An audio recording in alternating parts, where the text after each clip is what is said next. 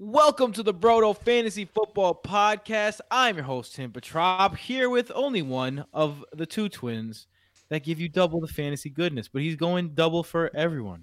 Mike Petrop. Double trouble on the single side.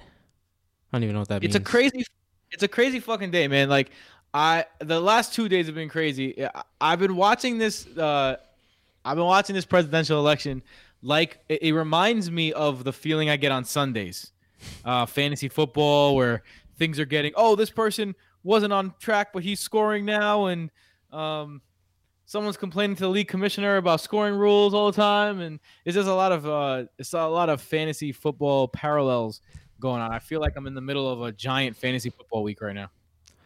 Eh, I mean, it's not a you get that rush of like while you're watching it, it's waiting to see what's gonna happen. I can see that. Makes sense. The the rush that you're feeling right now is the anticipation of what's going to happen on the brand on, on the Brandisy. I said the Brandisy on the Broto Fantasy Football Podcast. So let's start it up, Mike. What do you say? Let's do it. Broto Fantasy Football Podcast begins now. Welcome back to the Broto Fantasy Football Podcast presented by BrotoFantasy.com. I'm your host, Tim Petrop, with my brothers, the only two twins that give you double that fantasy goodness, Michael and Jason Petrop. So we're gonna start today a little bit differently than we usually do because obviously there's some big news going on in the country right now and in the world. We have fans in Germany and fans in England and uh, some fans in Australia, and I'm sure that they're watching. in Canada. Yeah, yeah, in Canada. I'm sure that they're watching what's going on today. Uh, maybe not as closely as we are, but they're watching it closely too. So you might have missed some important fantasy football news. So usually on the Monday episode, we run down the latest news, but I think today we're going to run down the latest news just so everyone's on board because there's a lot of COVID news. Um, for those of you who don't know, COVID is on the rise around the country. Today was the first day in the history of COVID that we got 100,000 positive tests. There is no way that this doesn't touch the NFL. They're not playing in a bubble. So we are going to have to get used to the fact that you know, we're it's it, it is what it is. Like we're just going to have to get used to it. Okay? So um some of that happened today. I also want to implore everyone, please follow us on Twitter at Broto Fantasy before we start. It's at Broto Fantasy on Twitter, at Broto Fantasy on Instagram too. If you want to, if you want to like n- not catch up with our newsy stuff, but our newsy stuff, we're gonna keep you updated and have live reactions to everything that you want. Like you ever listening to the podcast and you're like, I wish I could just ask them a question. Well, you can. Uh, at Broto Fantasy, we literally don't. We never miss a question. Um, it's really important to us. Yeah. The Um, only time I'll not answer a question is if it's waiver based and like super specific because that's for the patrons. That's for the patrons, right? And patreon.com slash broto fantasy. Uh, if you want to, and we even, if you, if you want to, sorry, if you want to get that, we even answer them just like, hey man, sorry about this, but you know, that's, that's a Patreon exclusive feature. Like go, go check it out. Like we, it's very important that we, that we connect with the fans and, um, connect with everyone that puts their trust in us. Uh, because we know fantasy football, although it's called fantasy football and you're not supposed to take it uh, that seriously and blah, blah, blah. Yo, it's a big part of people's lives. It's, it's a big part of my life. It's a big part of, um, what gives me pleasure in my life and uh, what gives me you know joy and fun and in a place where we need joy and fun like you should get your fantasy football questions answered and we, think it's important that we do um, you're going to need fantasy football questions answered if you have brandon Aiyuk uh, man what a sad jarring piece of gut-wrenching news I said a yuk we- yuk yuk. we heard today. Uh, 49ers placed Brandon Aiyuk on the injured COVID 19 list uh, because he was in contact with Kendrick Bourne. Kendrick Bourne was was diagnosed with the coronavirus or COVID 19. Deebo Samuel, Trent Williams, the left tackle, all pro, uh, join Aiyuk on the COVID 19 list as well. So the 49ers, already struck by so many injuries, uh, get hit by this. Um, you got to like the Packers defense in this game. Uh, you got to give a, a, a little bit of a an inch up because to the running backs because the Packers have been horrible against running backs, and um, yeah, we'll talk more about that in the game preview. But big blow there. Yeah. Uh, man, that 49ers team is going to go out there tomorrow without their starting quarterback, their top two running backs, their top two receivers, their top tight end. It's ridiculous. Like, holy moly. I, I can't believe they're. I feel like they should just push this game back to like Monday. But maybe all these players wouldn't be able to play anyways because of COVID nineteen protocols. So it doesn't really matter that much. I'm hoping it gets pushed back personally uh, to like Tuesday night football again. Nah, it would have gotten pushed back by now if it was going. I don't know. I don't know. You don't know that for sure. Um, Kendrick Drake, Kenyon Drake uh, held out of practice on Wednesday. Michael, I'm just going to speed through these because I don't want to have a whole new section. We have every game to look at, so we'll get into these more specifically. Uh, Jamal Adams was a full go in practice, according to Pete Carroll. Um, Matthew Stafford, this one's a big one. Matthew Stafford put on the COVID 19 list. Um, not supposed to play, but he does have more tests to come. He's not playing on Thursday like Brandon Aiyuk, so Brandon Aiyuk's definitely out, right? Yeah. Um, Stafford, on the other hand, if he tests negative, and Stafford already came back with a false positive in the offseason, if he tests negative, he could play. So um, the word is still out on Matthew Stafford. Dante Pettis, who was uh, released by the by the 49ers, signed by the Giants. Interesting. Great time to release Dante Pettis. Aiyuk uh, gets um has to get gets taken out now, and Kendrick Bourne and Deebo Samuel got hurt. Like great time to trade your fourth wide receiver when he would be the next guy up. Uh, Mark Ingram also not at Wednesday's practice. I'm going to talk to you about how much I love J.K. Dobbins this week. He's probably like my starter of the week. If you're going to put, if you're going to say something like that. Interesting. Um, te- Maybe you could write te- him up as your uh, your sleeper. Would that be a sleeper, J.K. Dobbins, like a starting running back for the Baltimore Ravens against? Um, it's a difficult matchup. Yeah, uh, they got Indy, I believe. Yeah. All right. Uh, Texans signed Josh McCown off the Eagles practice squad. Aaron Jones uh, still might play um, but he is questionable. Uh, Devonta Freeman did not go to practice today. Michael Thomas is practicing today. That's a big one. I'll talk more about Michael Thomas limited fashion later. Uh, limited, limited. It should should mention that. Um, Calvin Ridley and Philip Lindsay did not practice on Wednesday. Um, again, we're recording this on Wednesday, so that's why we're saying that. Keep up to date with us at Broto Fantasy again for all this injury news and, and our reactions to it. Um, Matt Rhule, the head coach, said Christian McCaffrey is hopeful to return this week. He was a full participant in practice, as well as Chris Godwin. He was also a full participant in practice the first week that Antonio Brown is going to be part of the game plan and part of the um, situation. He's going to be part of the game. Like, I mean, one of the questions we're gonna we're gonna talk about today in our game matchups is should we start Antonio Brown or should we not?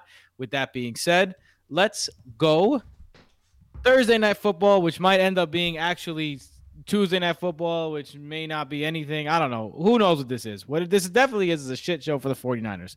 Who is on the 49ers team? That is the question. We are going to spin the wheel of 49ers. Dun, dun, dun, At quarterback is Nick Mullens, someone you are not starting in fantasy. At wide receiver, it's Trent Taylor, someone you are not starting in fantasy. And then we got the running backs, who are obviously uh, a great play against this Packers defense that absolutely sucks um, against the running back this year. So, with that being said, uh, I'm going to cry for the fact that I don't have Brandon Aiyuk um, in my leagues. As I mentioned last week, I started Brandon Aiyuk. He was my sleeper. I started him in many leagues. I was very happy about it. And I was very happy about going into this league with it. Um, there's not really a replacement on this team because Dante Pettis got released and he's going somewhere else. So, I mean, in terms of the 49ers, I think what you're going to focus on here, fantasy wise, is that running back combination of JaMycal Hasty and Jerick McKinnon. What do you see out of them this week? Yeah, um, I like them. I like JaMycal Hasty as a solid RB2 because he's going to be the main running back. McKinnon outsnapped him last week, but that was because um, of the game script. Once Coleman went down, they were already trailing by a decent amount, and McKinnon's going to be the pass catching guy. And the Green Bay Packers, Tim, have allowed the most passing yards per game to opposing running backs 63 and a half receiving yards per game to opposing running backs, which bodes well for Jerick McKinnon as well. They've allowed 14 touchdowns overall to running backs, over 100 yards on the ground, which bodes well for Hasty. I know seven McKinnon. Targets, sorry, Mike, sorry for you up, but seven targets to running backs they're averaging, which shows you like yo the running backs are open against them. Yeah, so I'm starting uh, Hasty as a solid RB2. I think Jerick McKinnon is very strong RB2. Uh, certainly flex appeal this week too with the entire team out. And I know you shit on Trent Taylor, but I like Trent Taylor as a plug and play wide receiver three flex play if you need to. He's the only one on that team who has experience playing with Nick Mullens. He played 50% of snaps last week to begin with, and now there's no Kendrick Bourne, there's no Brandon Aiyuk. Who's gonna take targets from him? Richie James, Kevin White is on the practice squad. Yes, the number four overall pick to the Bears, Kevin White. Maybe he gets uh, activated. Trent Taylor is likely to lead that team in targets, or Ross Dwelley if Jordan Reed is out. So Ross Dwelley is another guy I'm interested in. I know Green Bay has been strong against opposing tight ends, but as a Kyle Shanahan offense, Dwelley has performed well when Kittle has been out in the past. If if uh, Jordan Reed is out, it's literally going to be Taylor and Dwelley as the main two guys. So I think they're both at least decent options. I wouldn't be shocked if one of them has a better game than uh than you than you'd think. Um. Yeah, I agree. You're not starting Nick Mullens. Want to go to the Packers? Let's go to the Packers. Packers Brown. Let's go. Oh my God, people probably have no idea what you mean when you say Packers Brown. He's like a jazz singer or something. Yeah, it sounds like, like a smooth jazz singer from like the 1950s. Welcome onto the stage, Packers Brown. Right. Anyway, um, Davante Adams uh, can pack a punch, if you know what I'm saying. Um, he's been phenomenal. Uh, I wouldn't. I mean, you're not going to fade him in any matchup. He's quite possibly, arguably, the number one wide receiver in the league right now. Davante Adams is so good on in true target value as well because he's paired up with Aaron Rodgers, who has a strong true throw value. His true target value right now is seven point two four five points, 0.9 more than Tyler Lockett, who's in second, which is just a ridiculous change from the top to the second guy. Like that's a huge gap and that's expected fantasy points 18 to 25. Like, and he's he's putting up more than that even. Like Davante Adams is a must play every single week. Period. MVS on the other hand, he's basically the new Sammy Watkins in that he gets the looks from the really good quarterback, but does absolutely nothing with it because he's just not a good football player. There's no way I'm starting MVS at all. Allen Lazard is someone I prefer a lot. You go and pick up Allen Lazard if you haven't yet. I mean, the guy was a top 20 top 16 wide receiver two of the first three weeks before he got hurt. He came he's coming back a little early if he does play. Um, i probably would wait a week or two before i really want to trust him but this is a great matchup here against the well not a great matchup against the 49ers i got confused. It's not a great matchup against the 49ers but pick up Allen Lazard if he's available. It is a great matchup because the 49ers have been really good against the number one wide receiver but they've been susceptible against the number two and they've been really susceptible on the guy in the slot. Uh, I think that if Allen Lazard plays, you're going to pick him up and and you could possibly play him. I think someone that's a dart throw that I'm just going to throw out there that I'm not telling you to pick him up in your redraft leagues, but if you're looking for a dart throw, Equanimeous St. Brown last week, um, first of all, best name in the game. Second of all, he drops a big pass, pass from Aaron Rodgers, but then Aaron Rodgers goes right back to him and targets him in the end zone for a jump ball.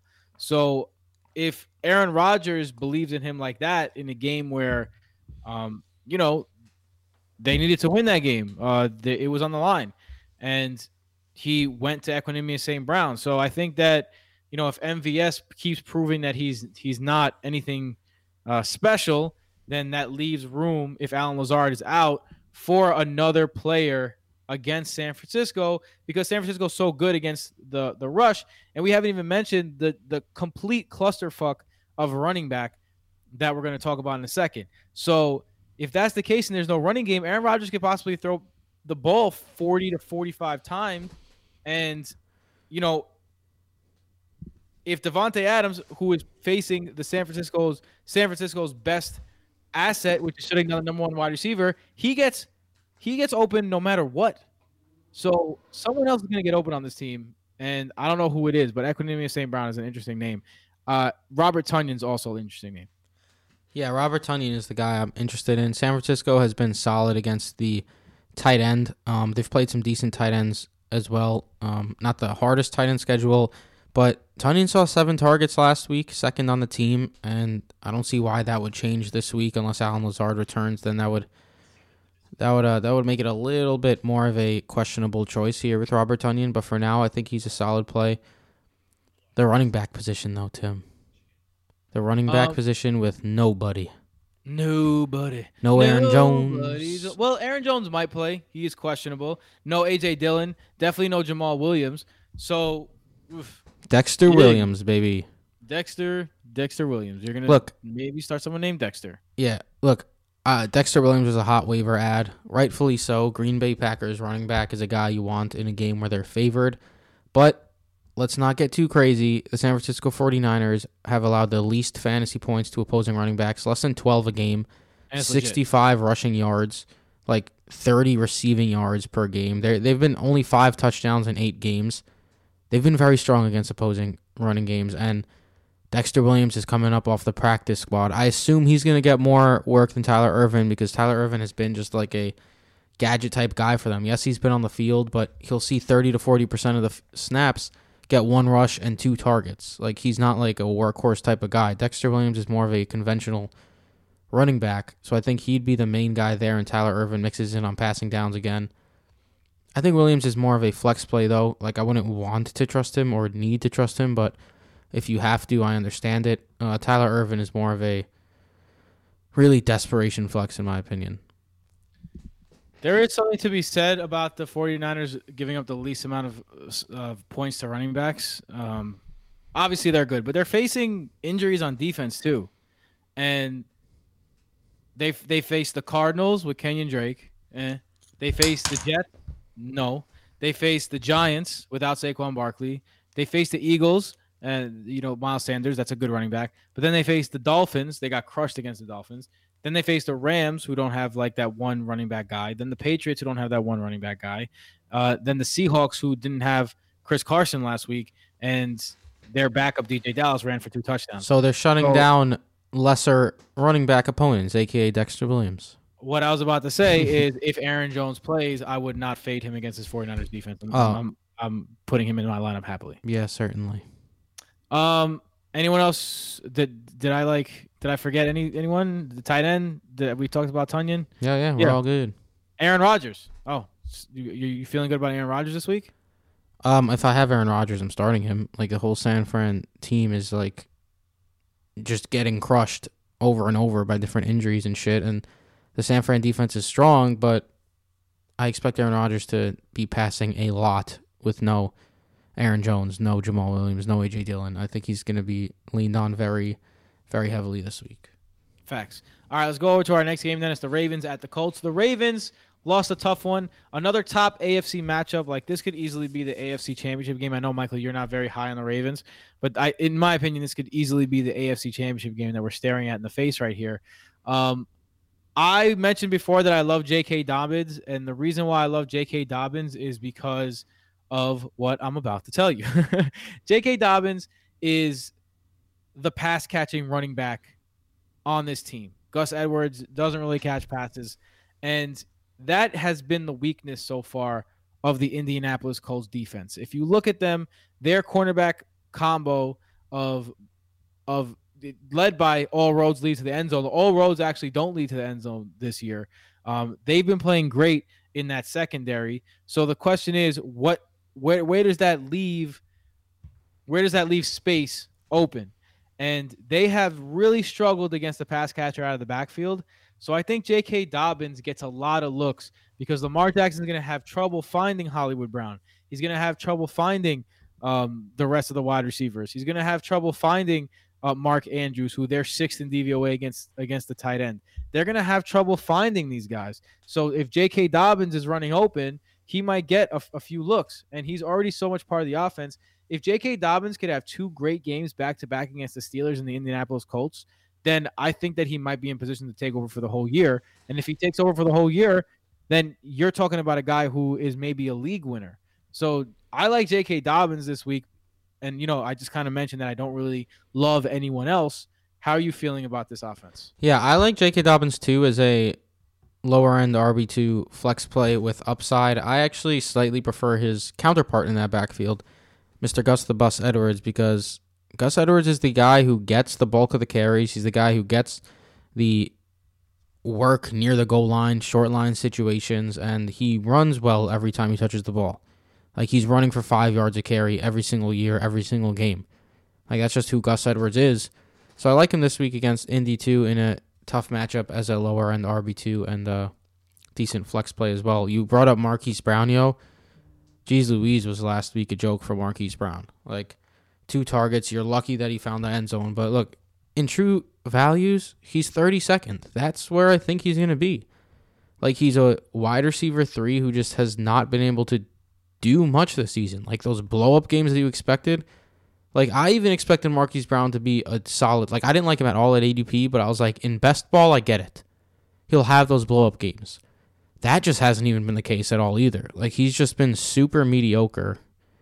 And Lamar Jackson just can't hit him downfield. Like he has 16 passes over 20 yards. 5 of them have de- been deemed catchable. Like it's it's been rough wow. for Marquise Brown. Yeah, that that is rough. Um oof, that's that catchable ball rate is uh it's fucking low, bro. That's uh that's no good. That's no good. One thing about the Colts though is they've given up 27 plays of over 20 yards. They've also given up play two big plays of over 40 yards, but between 20 and 40 is where they're getting killed right now. And I mean, you could see Marquise Brown. He he was the squeaky wheel. Um, this the you know this uh this week. Sorry, he tweeted this. You know, I'm not. You know, he said something about like using him or like when you have something in the chamber, you shoot it or something like that. Soldiers. So, yeah, if you got soldiers, like let them run. He wants the ball, man, and he ain't getting it. So when, like they say, the squeaky wheel gets the oil, they might force him the ball, and they've been susceptible through the air on um, in terms of big plays. So definitely something that that you could look for because they're in the bottom tenth. I mean, they're in the bottom ten of the league in giving up those big plays. So uh, definitely something again to to take a look at. Um, what about the tight end Mark Andrews? Another hard day for people who drafted Mark Andrews. Another hard day for me, who he was literally my lover. I was trying to get my a, lover for real, man. I, was, I wanted to get a Mark Andrews jersey shirt. Like I was ready, and then all of a sudden, this happens, and it's just like, oh God. Um, what do you think? What do you think about this game? It's it's hard to trust Mark Andrews at this point because his good ways have outweighed his his good games have outweighed his have not outweighed his bad games. Yeah. Um three top 3 finishes and then a 22 30 30 35 like of tight ends. That's really bad and it's been rough. I'm diving in headfirst one more time here against Indy because look, there's this notion that Indy is great against a tight end, but they've also had a ridiculously easy tight end schedule Austin Hooper and TJ Hockenson. They're two by far more difficult tight end uh, matchups. Both had decent games against them. I think Mark Andrews. Look, if they're going to beat Indy, that defense has been strong all around. They're going to need to uh, be efficient once they get to the other side of the field. Mark Andrews is that main red zone target. He hasn't found the end zone in a couple games. I feel like Mark Andrews, if he doesn't, like if he isn't good this week, he's going to start legitimately entering like do I start Mark Andrews territory, which is just oh, absurd no, to think about. No, no. No. he hasn't even topped 60 receiving yards this year, dude. He's been very feast or famine. Oh, fuck. Michael, stop with the you stabbed me in the heart on Monday and now you're you're you're driving it through today. It's not nice. not nice of you. Um, anyone else in the Ravens you want to talk about? Oh, Lamar Jackson. How can we forget Lamar Jackson? Yeah. Uh, how, how do you feel about Lamar this week? We saw another game where he ran well but didn't pass well. Yeah, that's just how it's been for Lamar Jackson this year. He really hasn't really uh, taken that step up that you expected him to. And the Colts have been pretty solid against opposing running quarterbacks as well. They've only allowed uh, 18 rush attempts for 67 yards. Again, it's not like they've had the most difficult schedule for running quarterbacks. In fact, they really have had a very good schedule for that. Like Gardner Minshew and Joe Burrow are their most run heavy quarterbacks, and those two don't run much. So we don't really have a game script to go off of here for Lamar Jackson against the Colts. But either way, if you roster Lamar Jackson, you're likely starting him here because he had a decent game last week. Like you were not super happy about it. He was outside the top 15 but he didn't kill you, and he played really bad against Pitt. But that's what happens when you have that rushing floor. Like 17 fantasy points when you turn over the ball three times. You you'll take that any day, really. All right, let's go over to the Colts side. For me, I'm having trouble thinking that I want to start any Colts. You have trouble For thinking a lot. the reason that I I'm thinking that way is because you know Jason always talks about how much he loves funnel offenses. Uh, uh, an offense where you know exactly where the ball is going to go, like Tennessee. You know that AJ Brown and Corey Davis. Now Corey Davis is in the mix. Is are going to get theirs. Derrick Henry's going to get his, and you don't really have to worry about anyone else for the most part. The Colts are the complete antithesis of that. They are just the complete opposite. Um, they're running out three running backs. They're running out three wide receivers. They're running out three tight ends. So you have to pick between these nine players for maybe two or three guys that are going to have good games. And on top of that, you're doing that against a Ravens defense that's been absolute money this season. So, I mean, I have trouble starting anyone, especially considering like Jordan Wilkins might be my favorite starter of the bunch, but he's not even the back. Trey Burton is the goal line back. Trey Burton ran in another goal line touchdown last week. So it's just hard to know where this offense is coming from and how to approach it. It's hard. Yeah, former quarterback uh, in his college days, Mr. Trey Burton, running in Wildcat TDs, second of the year. I agree with you, man. I'm literally not excited about anyone on this team. Look, even last week, Jonathan Taylor, uh, we don't know how bad this injury is, or if they were just trying to like make an excuse for why Wilkins was playing over him because the dude just really has been good, and Wilkins has been good.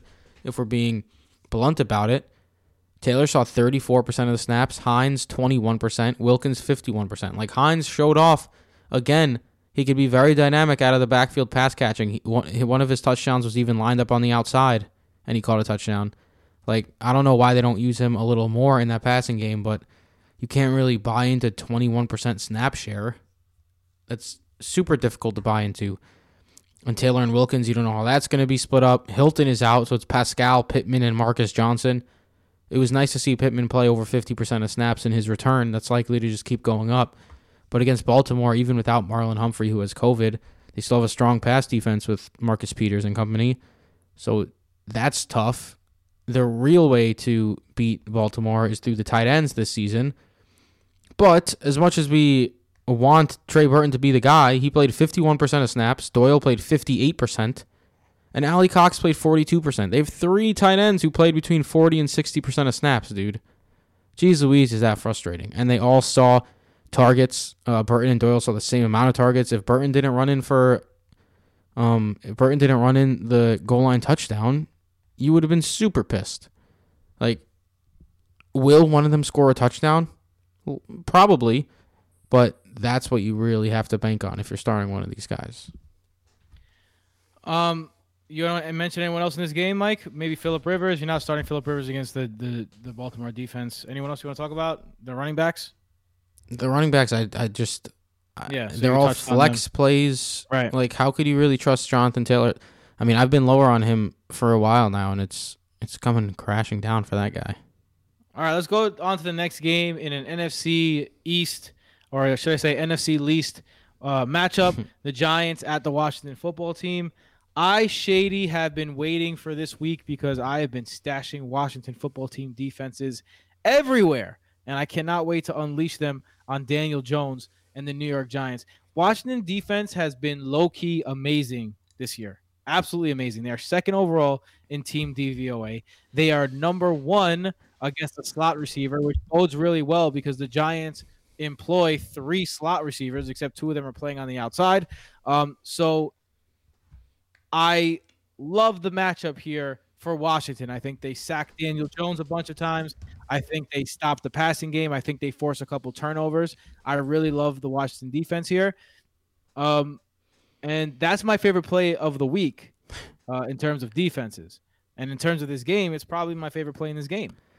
To, like Washington should be leading this division if they had even like a semi-usable offense. I want I want them to win the division so bad because Kyle Allen's kind of fucking crazy, and he like and he'll just throw it anywhere. And their defense is really good, and that makes for a super fun team to watch in the playoffs, especially if they make it in at like seven and nine. Like when like the Seahawks beat the Saints at seven and nine. Exactly, exactly. So they're gonna be hosting a game at seven and nine. It's kind of crazy. I, I they, agree. I do like Washington defense this week, but that Giants offense has been much better with Sterling Shepard back. So I I'll I will give them that. It's it's a nice little uh nice little bump up in their offense since he's returned. Daniel Jones is actually throwing touchdowns again. With that being said, Sterling Shepard has come back and he stepped into that top role again. 18 targets over the past two weeks. Um, two decent games against two uh, difficult matchups. Uh, first against Darius Slay, he caught a touchdown, was a top 20 receiver. And then against Tampa Bay last week, caught eight passes over 70 yards, was a top 36 receiver as well in what seemed like a very difficult matchup. Tampa Bay has been very good this season against pass catchers. So, I mean, I'm firing up Shepard again as a wide receiver three this week. And then Darius Slayton is just more the same, yo. He's either going to catch a touchdown or two. More likely, it's more likely he catches two touchdowns than one touchdown. And you're going to be hyped you started him. Or you're going to be like, damn, I started Darius Slayton and he's having one of those games where he doesn't do anything. I don't think this is the game to start him. I think Washington coming out of the I bye. agree. This is not a complicated offense. Um, I like Washington to win this game too. Like I'm, I, I'm, if I could bet, this is not legal here. I would, but unfortunately I can't. Um, Evan Engram with a bit of a resurgence as well. 19 targets over the past two weeks. He's I becoming say- a little more interesting than he was earlier in the year. he's a sleeper candidate for me too because if there's one place where the the Washington defense has struggled, it is with the tight ends. They're dead last in DVOA against the tight ends, and they've given up five touchdowns to the tight end position. So I think Evan Engram might uh, fall in, fall his way into the end zone this week. So this might be the week to play Evan Engram uh, on the Giants side. Uh, don't start Daniel Jones. Let's go over to the other side, the Washington side. Terry McLaurin versus James Bradberry is going to be the matchup to watch because James Bradberry has been better. Terry McLaurin has been great. Kyle Allen is the quarterback, which has been good for Terry McLaurin so far. How do you feel about Scary Terry in this one? I think I'm with you here where I think Washington pulls this one off. Um, so I think this is going to be a positive game script type of game for Washington, and we saw that last time they played against Dallas. And Antonio Gibson was by far the biggest benefactor of that type of running game. Like he had 20 plus carries, went over 100 yards, he scored a touchdown. Terry also was on the played a had a good game and uh, was on the verge was one inch shy of scoring two touchdowns in that game. Yeah. Um, I mean, Scary Terry, you kind of always have to start. Like, he's going to give you some duds every now and then because of the quarterback play, but he's just too good to not play at this point. And that's kind of what the Washington offense is. You start Terry McLaurin, and then the other guys you have to consider. And I think this one is a very big Antonio Gibson type game because I do think they have a good shot to at least be close for most of the game against um, against the Giants, and and that's when Antonio Gibson's on the field most because J.D. McKissick, as much as we hate it as fantasy players, he gets a bunch of work, and he's a decent PPR flex option as well. As long as he keeps getting a bunch of work, I would be a little more scared of playing J.D. McKissick this week because there's a chance it's a good game script and. Here we are again, coming out of a bye. Rookie running back. Will he have a bigger role? Literally, all of them have been yes so far. So I would not be shocked to see Antonio Gibson have a bigger role out of the bye as well. And the Giants also are sucky against the running back, especially catching the ball out of the backfield this year. So that's another uh, that's another big time plus. Yeah. And then Logan Thomas has interesting streaming appeal too, showing a little bit of a touchdown red zone connection with Kyle Allen. Um, touchdowns are king for the tight end position, so I, I don't hate the idea of streaming Logan Thomas in a solid matchup against the Giants. I was walking today and I was kind of like daydreaming, trying to keep my mind off the fact that our country is currently crumbling uh, underneath us. And I was walking, and the the thought came to me like, I'm no longer going to get caught in the trap of I think tight ends are going to have a good year this year. I'm not doing it. Too many people fall into that trap, and I'm not even going to prognosticate tight ends for yards anymore. Yeah, Tim, gonna- you know what we got to do Who's who's the best? Who would be the best at catching touchdowns? And that's who we draft. after this season? I'm just gonna write down a bunch of things that I'm not gonna look at until like two months prior to next season to remember to remind myself. Like Don't- don't care about tight ends. about these fucking yeah, the tight ends are going to be good this year. No, it's never the case. Never. And every year we fall into the trap. Other analysts fall into the trap. Fans fall into the trap. If I don't know if you guys remember this because we've been because all the analysts and everyone's been talking about how tight ends suck so much, but this was supposed to be the year of the tight end. Tight ends are supposed to be good this year. Womp fucking womp. Yeah, I mean, we were on guys like Hockenson and Fant, but like that's what you got to do. Just be on the good players who could break out. Jonnu Smith, like those guys we all like. That's that's what you got to do. But anyways, Invaluable advice from Michael. Draft good players and you will win in fantasy. who knew? Uh, that's the type of hard hitting analysis you get at the Broto Fantasy Football Podcast. Speaking of hard hitting, sometimes um, you get hit hard with life and you just forget to maintain that part of your body that's so important to maintain. Well, Manscaped got you covered. With the promo code BROTO, that's B R O T O, you get 20% off and free shipping on all their products, which include the Manscaped Mans uh the trimmer, I'm sorry, the lawnmower 3.0. Sorry about that.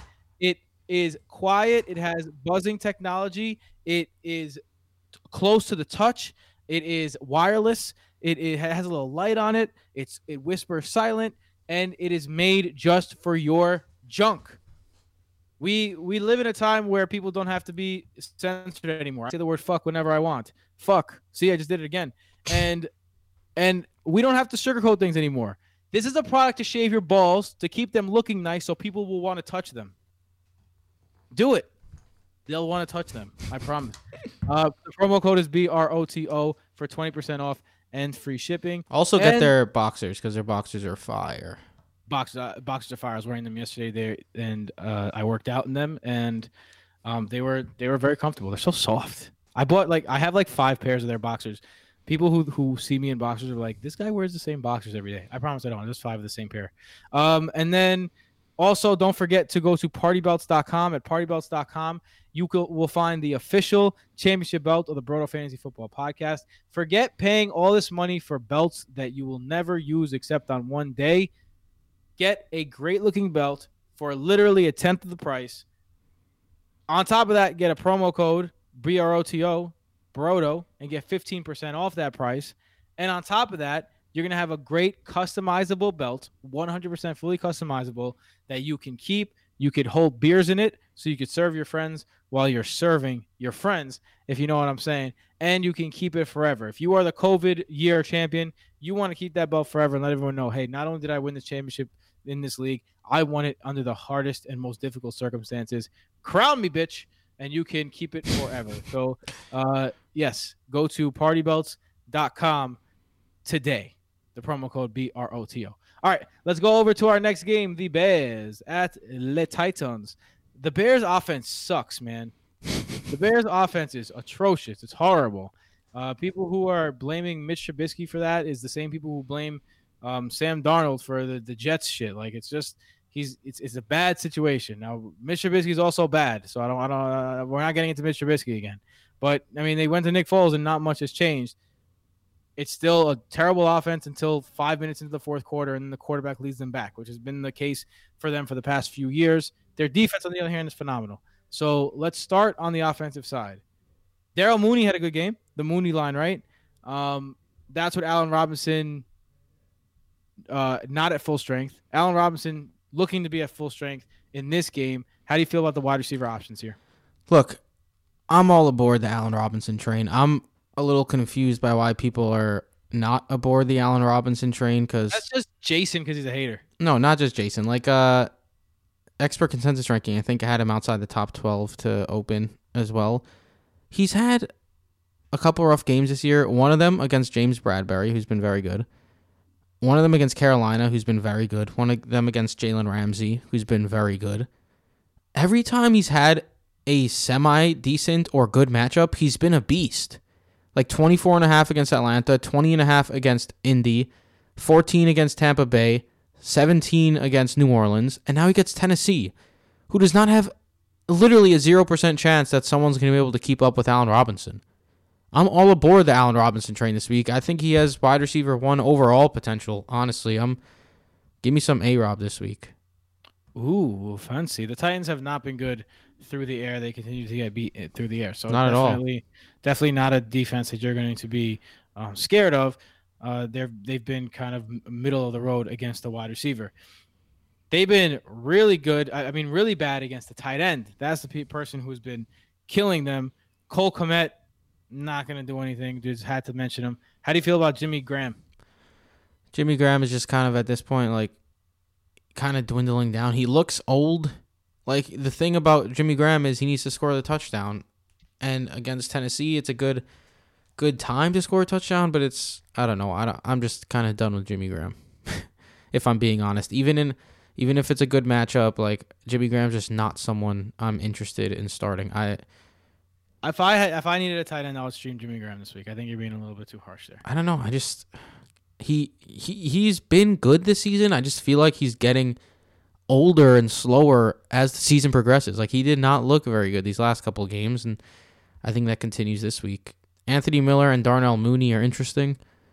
Um, eleven targets for Miller last week was shocking. Six for Mooney. He continues to look like he's dude. If this team had a real quarterback, that offense could be that passing game could be good. Like Anthony Miller, Darnell Mooney, and Allen Robinson is not a bad pass catching trio.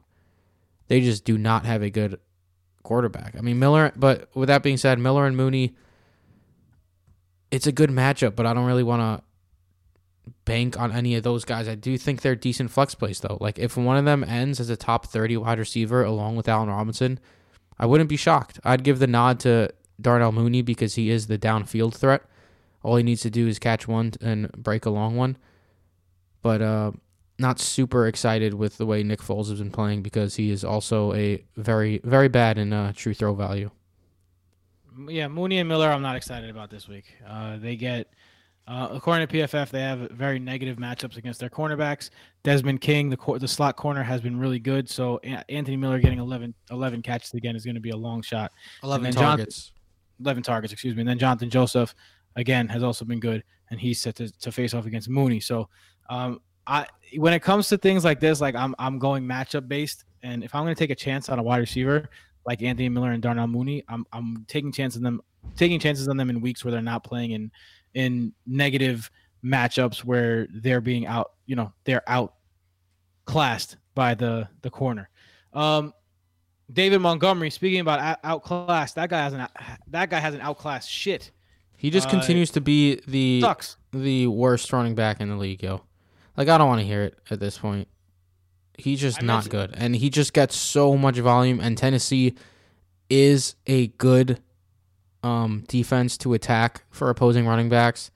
They're giving up over 100 rushing yards a game. They've given up 10 touchdowns to opposing running backs in only seven games, which means that David Montgomery is an RB2. But the ceiling for this guy, how are you guaranteed 20 touches a week and you can't ever crack the top 10? How are you that bad of a football player? In a team that wants to run the ball desperately. It just blows my mind. He's not particularly fast. He's not particularly strong. He's not particularly shifty. Tell that to the uh, the Frankenstein um, graphic that always gets pulled up every time David Montgomery does something bad. Yeah, he looks like Frankenstein when he runs. The speed of Todd Gurley, the athleticism of Sony Michel or something. That shit was hilarious. Uh, let's go over to the Titans side. We know that this is a funnel offense, but they will be funneling against a very good defense that has been very stout, and the reason why that team has been so good this year. Um, and it's going to be the same guys, the same old dudes: AJ Brown, Corey Davis. Are you believing the Corey Davis hype? He has been playing phenomenally. Are you playing him in a game against a defense like this? And AJ Brown, like you're obviously starting no matter who the the matchup is. Yeah, at this point you start AJ Brown. Period. Um, Ryan Tannehill is true value king. His true value is good this season as well. AJ Brown is seventh in true throw value. Guess who's eighth? Corey Davis. Mm. Corey Davis has 10 targets, 10 targets the past two weeks, out targeted AJ Brown both weeks, the leading target getter in that offense these past two weeks. Yes, it's a difficult matchup against Chicago. Yes, Chicago has been a dreadful um a dreadful defense to play for opposing quarterbacks. But I mean, I don't see how you don't start these guys this week. Like AJ Brown, you're starting, and Corey Davis, he has th- four games as a top 32 wide receiver, including last week where he was a top five wide receiver, one at wide receiver 41. Like he has not played a single game this season where he was not at least a solid flex play. So I'm starting Corey Davis in my flex or wide receiver three, and I'm pretty happy about it, even in a difficult matchup against Chicago. I think Tennessee, that offense has been good this season, and they've been sputtering for these last couple games against Pittsburgh and Cincinnati a little bit, but I think they're the better team, and they're going to have a decent game. Uh, they're fit. You know, they. It's easy to get caught in a trap game like they did last week, when you are looking at Pittsburgh and then you're looking at the Bears, two teams that, you know, are six and One is undefeated. The other one is uh, six and two. So these are two good games. It's, it's easy to get caught in that trap, which is what they did. They got caught in that trap game last week. Um, Ryan Tannehill did not play up to his abilities. I also don't like Ryan Tannehill in this game. It's very rarely that I don't like that I won't play Ryan Tannehill. I'll play him in most weeks, but he is playing a Chicago Bears defense that's only given up 15 points a game to the quarterback. Yeah, I have him as my QB 15 this week. It's it's kind of hard to trust any quarterback against Chicago at this point. So you might have to look elsewhere, but I, like I'm not streaming Kirk Cousins over him or Teddy Bridgewater. So I mean, I, there's still probably some leagues out there where you're going to start Ryan Tannehill and maybe maybe he uses his legs a bit more here in Chicago and gets you over that uh, 20 point threshold too. If you have Jonnu Smith, you have been uh, extremely disappointed at his um, at his production. I, I don't think there's really another way to put it. Um, they he he's has been bad since coming back from the injury. Um, is this the week that he finally breaks through against again a defense that you know is is a high quality defense that's not giving up much, and and same against the tight end. They're like not, you know, they're yeah, middle special. of the packed, middle of the pack, right. not packed. Um, right. five touchdowns though to opposing tight ends, which is up there. Um, so it's maybe Jonnu Smith finds the end zone. I think that's what you'd have to hope for. Starting Jonnu Smith, it is upsetting as someone who's been big on Jonnu Smith because of the true throw values. He's just not seeing the targets either, though. Like he got injured and then only six targets over these past two games. And now this matchup against Chicago, which isn't ideal. Jonnu, I think, might be the odd man out for me. It's, but again, the tight end landscape. You just have to hope he finds the end zone because a touchdown is automatic top ten tight end. Like that's that's basically the way it works. Um, and Derrick Henry, you are starting him with no fears. I think you might get this game might be a game where Derrick Henry sees the ball 30 times and starts off in the first 18 carries of with a slow game and then breaks off um, a couple big ones at the end after he just wears down the defense. Um, yeah, start Derrick Henry, obviously. let's go on to the next game. Broncos at the Falcons. Uh, my favorite play in this game is Noah Fant because the Falcons are dead last against tight ends. I love the Noah Fant play in this game. I also like some Albert O in this game. I think that both of them are streamable options. You're probably not streaming Noah Fant. You probably have him on your roster. But I think you could start Noah Fant and Albert O, and I think there's a chance that you're going to be happy with both of them, especially considering the wide receiver situation out there.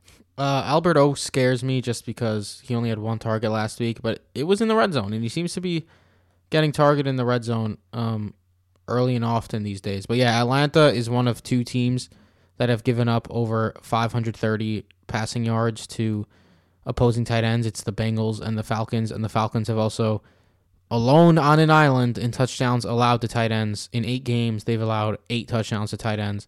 And these include games, two games against Ian Thomas, who doesn't do anything. That's how bad Atlanta has been against tight ends.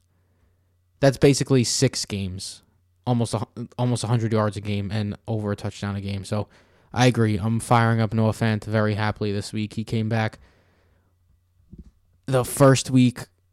Uh, Albert O out targeted him, and you're like, "What's going on?" A little bit, and then he got back into it last week. Seven targets was the main guy for Drew Lock. So yeah, you're starting. Uh, you're starting Noah Fant happily. Uh, correction. He they're not 32nd against uh the tight end in DVOA. They are 30th, so a little bit better than advertised. Uh, my apologies very oh, much. Tim, you're a lying piece of shit. That's obviously working hard. Um, there's also some room for some wide receivers to thrive here. We saw we saw some wide receivers as as Drew Lock uh, came back. Uh, DaeSean Hamilton was a name that we heard that we haven't heard in a long time. How do you feel about these wide receivers? if Tim Patrick returns, I'd be I'm kind of most interested in Tim Patrick as he's been the main guy um, in that offense when healthy. But it was good to see Jerry Jeudy finally like get a big role in that offense. Like he had 10 targets last week. You don't see that very often. Um, well, we haven't seen that very often from Jerry Jeudy. So that was good to see and Atlanta is a situation where you want to target the opposing pass catchers. So I'm not a big Jerry Jeudy guy, but I don't see how you don't start him as a strong wide receiver three this week in a tremendous matchup here against Atlanta because Denver's going to need to pass the damn ball against this team, and Jerry Jeudy's going to have to be the benefactor for that. Stick with us throughout this season because things like what we're telling you is going to be the difference between fantasy gold and fantasy silver, or maybe fantasy dead lastness. Um, dead lastness. It sounds like a disease. I suffer from dead lastness. I'll get some dead lastness. Um, but yeah, it might it might be that situation uh, strictly because um, you're in a situation where you're gonna want to start players. Like it's it's no longer a joke. You can't just be like, ah man, uh, well this this player didn't. I got this player on my bench this week, but uh, he's gonna do good next week. We have enough of a sample size. We have a half a whole half season. We have enough of a sap- sample size where you basically have the, an idea about who these players are on the defenses and who these defenses are. You got to start players like Jerry Jeudy in matchups where he can take advantage of those matchups. You got to start players like Noah Fant. Like I have a decision to make this week. Am I going to start Mark Andrews? Or am I going to start Noah Fant? I think I'm going to start Noah Fant over Mark Andrews. It's it's decisions like that that win championships if they work out. But then again, I could have egg all over my face, and uh, that, that could sound terrible advice. I like turtles, but yeah. Um, Drew Lock, are you considering starting him against a very very bad Falcons defense? Yeah, he had a really he start he, he was swagging at the end. He was dancing. He was swagging. He had a very strong second half against the Chargers. I actually like him as a streaming option this week. Yeah, I have him as my QB fourteen. Um, he has not been great this season, but boy has he had a rough go of things. Um, Tennessee week one didn't play great, but didn't play terrible. Um, and then he got Pitt before he got hurt, and then New England and KC coming back from injury. Like it, it was not set up nicely for Drew Lock. The Chargers were his first like team where he could actually get something going, and he had a big second half. If he's able to carry that over into Atlanta, I'm not a big Drew Lock guy, so I'm not certain that he's just gonna be good now. Like, but I do think against Atlanta, I I could see Denver passing a decent amount and Drew Lock having a solid game. Uh, anyone else on the Broncos? Oh, Melgo. Uh, yeah, no Phillip, and Lindsay. No Phillip Lindsay this week, no? Why no Phillip Lindsay this week, Tim? Uh, last time I checked, he was he was on the injury report. Give me a second, and I'll look at that. Uh, talk oh, it's listed as a DNP. You're right. Yeah, Interesting. practice. Uh, but they did, they didn't actually practice. It was one of those estimated injury reports. Okay. But I mean, I'm not I'm not worried about it. Um, he was dealing with this last week too, and he ran uh, ran all ran all over the Chargers. I mean, he, over this last two weeks, he has 15 rushing yards. Uh, excuse me, 15 rushes, 162 rushing yards. Phillip Lindsay, yo, it's crazy. So, with that being said, um, the problem is Melgo and Lindsay seem to be splitting early down work, but Melgo is locked into pass catching work. He caught six passes last week on seven targets against the Chargers. So I think Melgo is the better play, although he's not the better player in my opinion. But against Atlanta, I do think he's a solid RB two option. Uh, but Phillip Lindsay certainly going to eat into his workload as well. So Lindsay should be a decent flex play as long as he's getting the 10 to 15 touches. I mean, over the last three weeks, yes, in New England, he was the lead guy, but RB finish of 21, 28, and 12. That's certainly playable. Let's go over to the Falcons side. The Bear, the Broncos defense has been decent, but nothing to write home about. Um, Matt Ryan's a different player when he has Julio Jones. I like Matt Ryan this week. I like Julio Jones this week. Um, Calvin Ridley right now doesn't doesn't look like he's gonna play. Uh, yeah, that's he, the problem. Yeah. So, um, can you really start Russell Gage at that point? Uh, for me, I'm not comfortable with that, but I'm going with the two studs in Matt Ryan and Julio Jones. And I just called Matt Ryan a stud. I'm gonna go kill myself. Later. Yeah, that was that was odd of you to say. Do you want to take that back? Do you want me to cut this, Tim? Uh, honestly, though, see, Michael Michael has the the recording machine yes, again. I have all the power. I'm gonna start muting you whenever I want. you're, like, you're like the debate moderator. Yeah. Anyways, uh, what was I, what was I saying? Yeah, Calvin Ridley might be out, and Matt Ryan has struggled with Ridley or Julio out in the past, but I don't really think it's going to matter this that much this week against Denver, man, because Denver has been very good against opposing running games and worse against opposing passing attacks. So I do think this is one of those games for Matt Ryan where they're going to have to lean on him and not on Todd Gurley and they don't really have anyone to line up against Julio Jones because Julio Jones is a monster. No one basically could line up against Julio Jones ever. So I expect another high end wide receiver one performance from Jones, who he, he's literally never fully healthy anymore, and he's still a monster at all times. It's a little ridiculous. But if Ridley if Ridley does play, you have to start him as well. Um, but this does give uh, Hayden Hurst a little bit of a boost, I think. Uh, he saw seven targets last week, and look, we don't like Hayden Hurst much on this podcast. Um, he's had a very strange fantasy season in that he's been playable, but it's been like super ugly playable. It's been very strange. But I mean, I think he's like a lock for at least a top 15 game here against Denver with upside for more if he finds the end zone. So I am playing Hayden Hurst this week. Uh, just a breaking news kind of situation. Obviously, not breaking news to you because we record this in advance. But Allen Lazard is on the team's flight to go to San Francisco to play the 49ers. So, for whatever that's Ooh, worth, I like that. Uh, go for it. to the running back, though, Tim, because I'm sorry, I'm I'm transitioning for you because I was this dude Todd Gurley was ninth. He's ninth right now in expert consensus ranking. What what is this world smoking at the moment? What makes Todd Gurley a top ten running back against because Denver? He, because he scores touchdowns every week. He like, scored yo, a touchdown last week and ended as RB twenty two. Admitted at this point, bro. The guy's a good play. He didn't play a lot last week, and that's because of the fact that they went back to back and played on a Thursday. But He'll Tim, back this week. Long week. He rest, scored a touchdown last week. week. He scored a touchdown last week, and he was RB twenty two. He has two games. He has two games inside the top ten, and they're against Carolina and Detroit.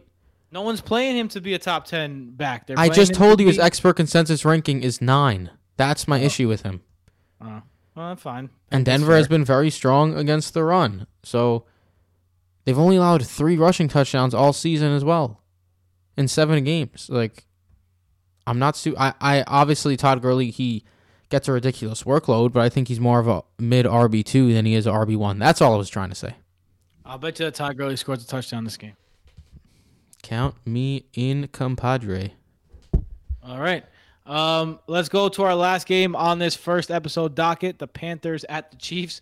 The Chiefs took a, a big, fat, just like just the biggest dick you've ever seen in your life and slapped the Jets right in the face with it um, last week. Um, speaking of dick slaps, uh, how about Mecole Hardman, Michael? He made you hard, man. Yeah, he did make me hard. He made he made you hard to win bets because I won that bet, boy. Um, not really feeling him against the Panthers this week, but it, it, it could happen. Um, the, I mean, the wide receivers. I I released my first uh draft of rankings today, so I've done like a a pretty deep dive into the games and such so far, and the wide receivers outside like the top 15 or so this week, total crapshoot in my opinion. Like I, I would, I think Mecole Hardman. I'm not even a Mecole Hardman guy, and I don't like chasing games, but after what he did last week and the improvement we saw from him and the nine targets, like nine targets, he had nine targets combined the four prior games if that continues into this week, he's going to be a playable asset. So I mean, I do think he's at least a boomer bust flex play. Like I have him as my wide receiver 40, so I at least have him in playable territory again. Uh, yeah, I think that he, you know, he gets a good, another good matchup in terms of his cornerback matchup. Rasul Douglas seems to be like the guy who's going to be on him, considering, uh, you know, considering Ty- Tyreek Hill comes out of the slot, uh, mostly. Um, you're going to see Mecole Hardman matched up on Rasul Douglas, which is a positive matchup for him. So yeah, I like Mecole Hardman. I obviously like Tyreek Hill. Um, you obviously play Pat Mahomes. You obviously play Travis Kelce. We don't really have to spend much time on these guys.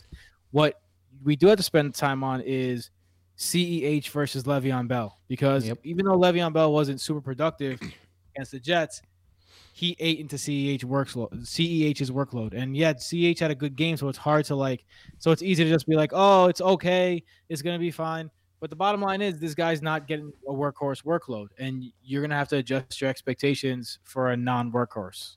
You know what I realized too, though, Andy Reid really takes advantage of the shortcomings of opposing defenses, and the Jets have been a terrible defense. Last week they played against the Jets But their running defense has always been much better than their passing defense. What did Andy Reid go out there and do?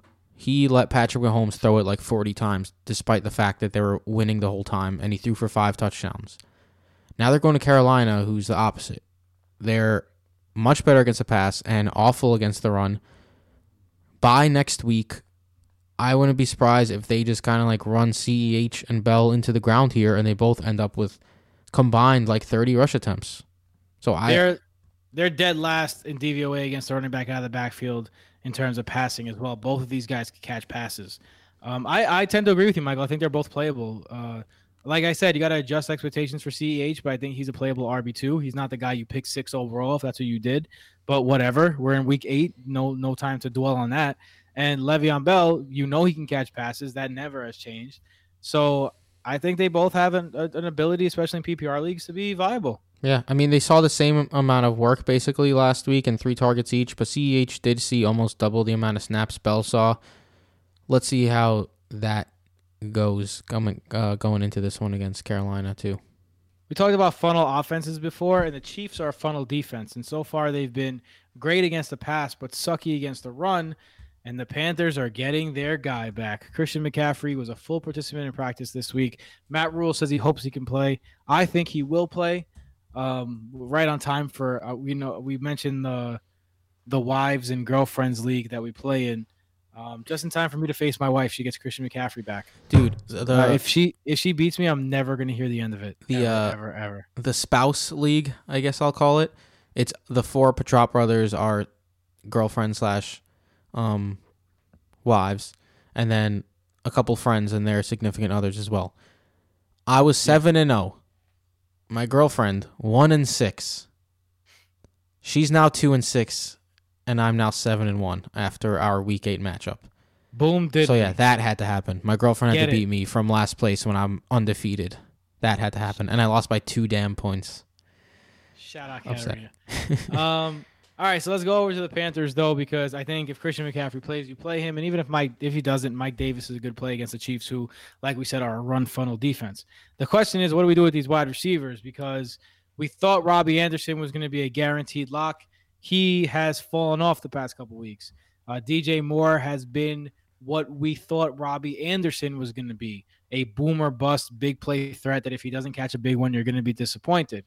Um, Teddy Bridgewater has been really good against bad teams. He's been mediocre against mediocre teams, and he's been bad against good teams. So Teddy Bridgewater, you know, I, I don't hate him as much as the Twins do um, in terms of his play, but he does play to the level of his competition. Um, in this one, the Chiefs again are a very good pass defense. How do you feel about this passing offense? Yeah, DJ Moore unfortunately came back to earth last week against Atlanta. The whole passing offense did against Atlanta, shockingly. And like you said, the KC, you attack them on the ground. Christian McCaffrey's expected back. First off, don't overthink it. If you roster Christian McCaffrey, just put him in your starting lineup. Period. Thank you very I'm- much. I'm That's sure my if you speech roster- for McCaffrey. If you roster McCaffrey, like you are probably already putting him in before he's even like you were just clamoring at the bits to see his his face in your lineup. Yeah, well, maybe you have like strong other options, but yeah. Anyways, I highly doubt you're not starting him. Um, where was I? Yeah, Robbie Anderson, DJ Moore, Curtis Samuel. It's kind of it's become kind of like a a who's who out there. Like one of them is gonna have a solid game. You just don't know which one. And the thing is, Robbie Anderson is still getting the most targets. DJ Moore is still the best player in my opinion. Like of the wide receiver corps. So I think they're both playable as wide receiver twos against KC because it is a rather difficult matchup, but KC likes to get, um, excuse me, Carolina likes to get rid of the ball quick, and I could see uh, Teddy Bridgewater drop, dropping back to pass 30 plus times. Curtis Samuel is the wild card here. I'm not a Curtis Samuel guy, but look, they had Curtis Samuel prior to week eight was splitting slot work with uh with Roberts, and then they let Roberts go, and then he saw five targets, four receptions, 31 yards, a touchdown, three rushes, 23 yards, a touchdown. He was the number six wide receiver last week, Curtis Samuel. Is that going to continue into this week? No, I'm not like I'm not saying he's going to be a top 30 option, but I do think he has some flex appeal against KC because he has three touchdowns in the last two weeks, and why not again this week if they're they're clearly trying to get him involved near the goal line as well? Like both are goal line rushing touchdowns. Anything else, Mike? Uh, not for this game, no. That'll do it for part one. Don't forget to check out part two, which actually, like in a weird Part way, in a weird way, posts before part one because we post these late at night. So when you wake up to go to work, you actually see part two in your timeline, which makes which usually we average like a little bit more views on part two over part one, which is always weird. But anyway, go see part two if you are listening to this first, which is uh, unlikely. Uh, I don't know why I'm uh, even saying this. Uh, my whole life is turned upside down. Ah. Um, um, what else, Michael? Where can they find you? At BrotoFF Mike. You can find Jason at BrotoFF Jason. You can find me at BrotoFF Tim. See what we did there. You can find us all at Broto Fantasy. You could also find us at BrotoFantasy.com where you can get our articles, our rankings, true throw value, true target value, uh, video. Um, what else, Michael? What else we got on there? We got uh, podcasts. We got Articles. uh, articles. We got it all. Check out BrotoFantasy.com. Um, and also, please support us. Patreon.com slash BrotoFantasy. Uh, we are a completely independent run podcast, and we'd like to keep the lights on. Um, with that being said, You know what I just realized, Tim, real quick? Uh, you and I are playing each other in our home league. You have Washington defense. I have the Giants defense. Dun, dun, dun. Playing against each other. Well, I'm glad you're starting the Giants defense against me in any scenario. So we'll go from there. See you. Later.